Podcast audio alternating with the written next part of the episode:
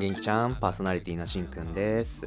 サラリーマンしんくんのトゥモローランドでは34歳一児の父親普通のサラリーマンの僕が日常を感じたことをお話ししているゆるいポッドキャスト番組です。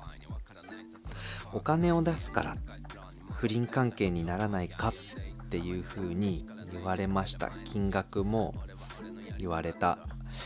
皆さんならどううんどこがどっから間違っちゃったのかなって僕がね思うんですけどそう言わしてしまったっていうのもあるし配信するのがねちょっと 怖かったりはしたんだけどでもなんか自分の中で消化したいっていうのもあって久々にこういう話をしますけど僕あの仕事ではあのねの役割上ねいろんな社長さんと話す立場っていうか役割なんですけどね。あのその中での女性社長の一人に誘われました。たまたま男性がやっぱり多いんだけどその女性社長はすごいパワフルな方でいろんな仕事をくれるから結構まあ大事にしなきゃいけないお客さんでもあってなんかこうねよく通ってるような会社さんでした。その人の、まあ、医療関係の社長さんなんですけど年齢はね40代後半くらいかな。見た目はめちゃくちゃぽっちゃり。ですごいよくしゃべる。パワフルな人っていう感じです。誘われたのはねだいぶ前なんですけどなんかちょっとトラウマみたいな感じになっちゃっててなかなか話せなかったっていうのがありました。もともとね何回もこう通ってたんですけど会社には。多分僕のことが好みだったんでしょうね。あとまあ40代後半からしたら若いじゃないですか。だからそういうのがあってその社長のところの会社に行くとすっごいいきなりキャピキャピする感じ。いきなり。ですごい目も見てくるし明らかに好意を持たれてる感じを感じた。うん、きっと社長ともなるとなんか恋愛にもパワフルなんでしょうね。まあ結婚されてるんですけどね、その人は。あー、なんとかですけどね、ばっか言っちゃう、ほんと。なんか、そうじゃなきゃやっていけないのかなっていう気もする、社長っていうのは。わかんないけど、平し、なんね。ある日ね、その社長から新しいお店を出すっていうことで、あの誘われました。お店に来てくれませんかって僕がお酒が好きなのも知ってるのでめちゃくちゃいい日本酒あるからあのよよければ来なよみたいな感じでなんかプレゼントして飲ませてあげるってその場で言われたんですね。うん、で仕事やっぱりね仕事上での付き合いがめちゃくちゃでかいしまあお酒も好きだし、まあ、お店のオープンってなると、まあ、お花出したりとかもうちとしては会社としてはするのでお祝いパーティーみたいなのは結構行ってたんですよね。だからまあそんな感じなのかなと思って了承しました。で事件当日です手土産を買って向かったんですけどお店にはもう僕だけだったんですよ。だいたい何十人と、まあ、20人30人とか、まあ、もっと多い時もあるけどこうお祝いパーティーみたいな感じを想像してたのにいやもう僕だけで。でそこでもうおっとって思ったけどもう逃げらんないじゃないですか。行ったらもうお店の中入ったらすぐ手振られてでうわーって思ったけど逃げらんなくてお店自体はすごいセンスがあっていい雰囲気。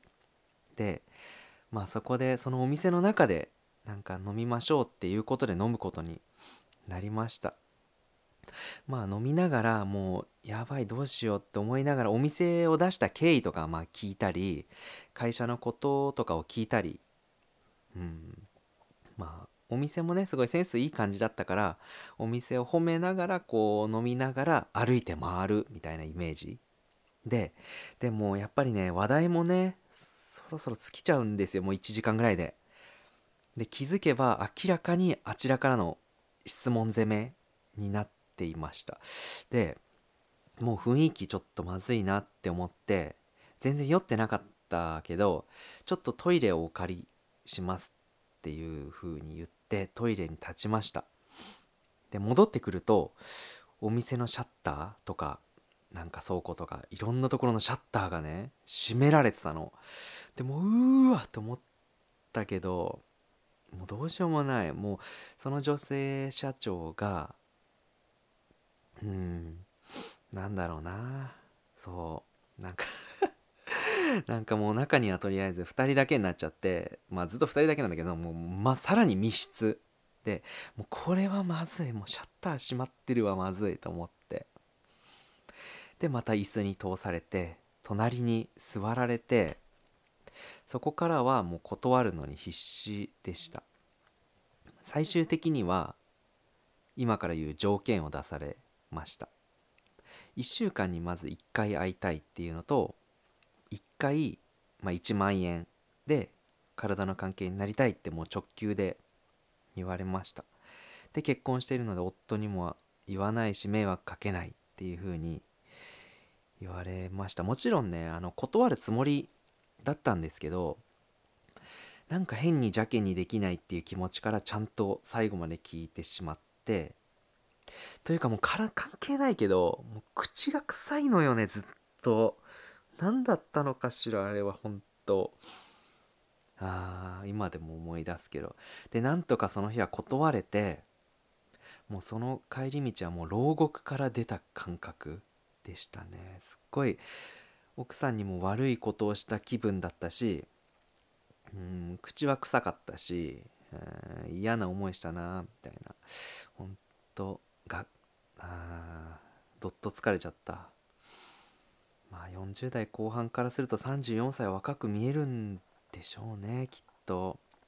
まあでもそんくらいやっぱりパワフルじゃないと社長にはなれないのかなとも改めて思ったりしてそっからはしばらく距離を取りました。うん。でその後は仕事減っちゃったけどもうしょうがないもんねそれは。で最近情報が入って旦那さんとの別居が決まったそうです、ってことはさきっとなんか他の人と不倫したりとか結局したんだろうな。なんか誰でもよかったんだろうなっていうふうに思って最近やっとこう、うん、よかったって思ったんですけどね。うん。なんか社長だからお金はあるんでしょうけど本当に大切なものを見失ってるなっていうふうに思いますね。一時の欲とかで。自分のさ帰る場所まで失っちゃうんだから。うん。なんだろうな。難しいな。あきっと僕のこう距離感も良くなかったんだと思うし。あー。なんかあれからすげえ歯磨くようになったな。口が臭かったし。あー。なんか難しい。なんか不倫ってなんかほんとそこら辺に転がってんだなっていうふうにも思いましたね。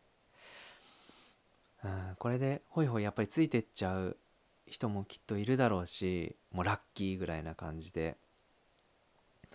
僕は初めてだったしあんまり飲み会とかにも行かない方なのでそういう不倫のきっかけになる場っていうのはないけどやっぱり会社にもうちの役員とか不倫してるしね部長たちも不倫してるし社内で。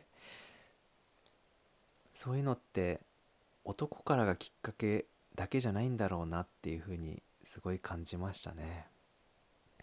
あーどうしよう。どうしようっつうか。なんでこっから仕事減ったんだって結構言われちゃうけど。しょうがないよねもうこれは。もういやー参った。ほんと。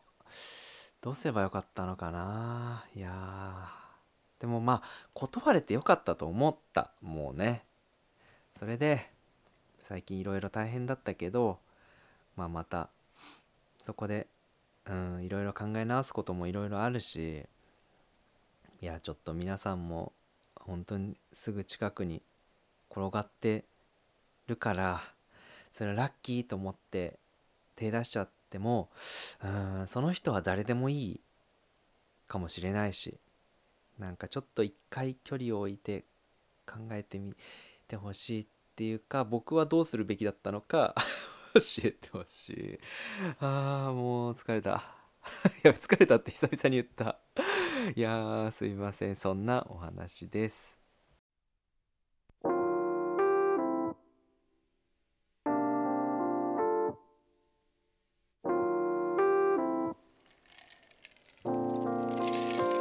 いやよし。はいエンディングです。今日も最後までお聴きくださりありがとうございました。今回はえー1万円で不倫に誘われてしまったというお話をさせていただきました。いかがだったでしょうか？いや久々でしたねこういうお話をするのは。ちょっと緊張もしましたが今日もエンディングだけ前日に 前噛んじゃった。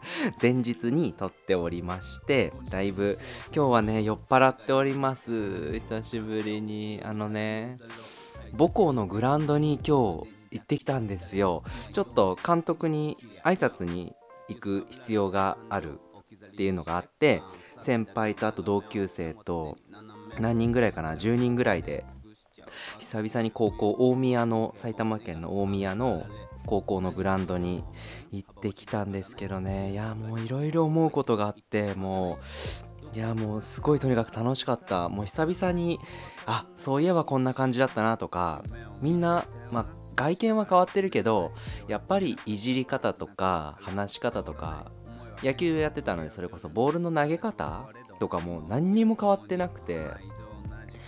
いやーなんかかあー簡単に感慨深いってあんま言いたくないけどすごいこうぶわーっとフラッシュバックしたものがあってすごいお酒が進んだ今日は。もちろん家帰ってきてだけどね。だからもう何も家事してなかったから今日はもう急いで帰ってきて煮物と味噌汁とお魚とか焼いただけなんだけどいやもうすごいご機嫌です。もうすげえ飲んじゃってるいやすごい楽しかった。なんかやっぱりみんな子供もいてみんな連れてきてくれるんですけどその子たちも寄ってきたしでその子供もこいつの子供かとか思うとすげえやっぱり可愛いしうん本当に楽しかった。あと久々だなこのなんだしんくん？しんくんこんなにいじられてた。そうだこいついじられキャラだったみたいなすごい言われて。そういうのも面白かったしね。楽しかったというか今のあの大の野球部マネージャー3人もいてめちゃくちゃ生意気なんだけど 羨ましい。いやそんなお話でした。またグラウンドに行く機会がありましてそれは追ってまたこのエピソードとしてお話したいとは思うんですけどとにかくいい一日でした。あとは不倫のお話についてはちょっと僕が原因だったこともきっとあると思うのでちょっといろいろ今後気をつけたいと思います。じゃあ今回はこれで終わります。バイジー。